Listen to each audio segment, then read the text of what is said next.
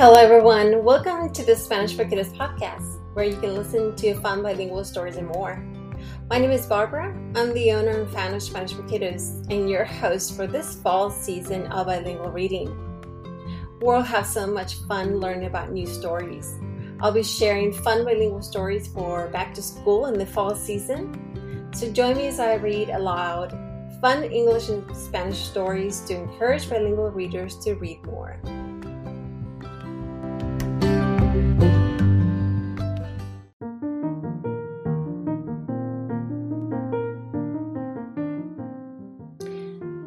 I'm going to talk about a cute bilingual story called El Otoño un tiempo de cosecha, Fall a time to harvest.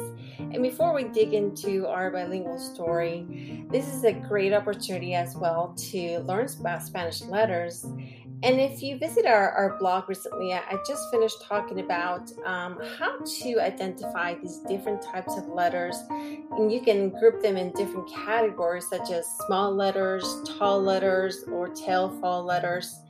And it depends, of course, in the Spanish language, of course, you have uh, the ñ, which is also part of the small letters. And then it helps them, I think the kiddos understand that they are grouped differently because they can be written differently. And it can help them into actually differentiate, for instance, between a B and a D, B y D, or for instance, in ACE or ACE and then different types of, for instance, the tail or the fall letters, which you have to write, of course, with that little bit of uh, downward into the paper, like a J, P, J, B. So that brings us to understanding what those Spanish letters are just in more detail when we are writing specific, not only letters, but of course, when you are going into words, terms, and of course, into sentence structure. So make sure to check that uh, blog post that I have there in regards to that. And then we'll actually use our text here at the end to see how can we actually use this method into a bilingual story. So let's get started. The fall season brings harvest time.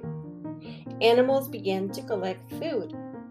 Squirrels facts, they like to bury food in the ground acorn facts, they grow oak trees. El otoño trae la época de cosecha. Animales comienzan a coleccionar comida. Dato de las ardillas. Les gusta esconder comida en el suelo. Dato de las bellotas. Ellas crecen árboles robles. Squirrels gather nuts, fruits, and seeds. Ardillas recogen nueces, frutas y semillas. Most flowers produce seeds and fruits. Muchas flores producen semillas y frutas. And then at the end, there has a cute little activity in the ebook here that you can practice, of course, about fall and making some cute little drawings as well. What's your favorite part of fall or autumn?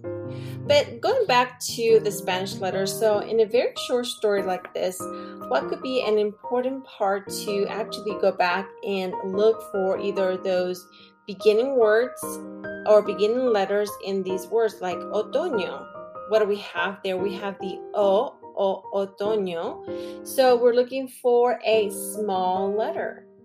Or if we have, for instance, cosecha, cosecha. So we have the C. So actually, that's also a small letter. Let's see if we can find another example. We can find the word gather, recogen, so gather in English, we have the G O G, which actually is going to be a tail or fall letter. And then in Spanish will be recogen, which could be is a actually a small letter. And then for instance, we have fruits, frutas, we have the first letter there, F, F, which actually is a tall letter. So you can go in there and actually use this in different ways. And actually, it's even better to add sounds or the phonetics of that beginning letter. You can also probably do a very fun game that I talk about in the blog using a number cube differentiate between the small, the tall, and the tail or the fall letter. So I hope you enjoyed this episode. It has lots of practice and a lot of different things you can do with a fun reading. Of course, you can practice with other fun fall or autumn textbooks or texts or bilingual stories or even a nonfiction like in the textbook, for instance, of a text. You can find more fun stories at our SpanishForKiddos.com blog, along with fun strategies to learn Spanish. Join me next time as I read another fun bilingual story in English and Spanish. Thank you for listening to the Spanish for Kiddos podcast. And if you enjoyed this and other episodes, please leave a review. I appreciate your, fi- your kind feedback. Have a wonderful day.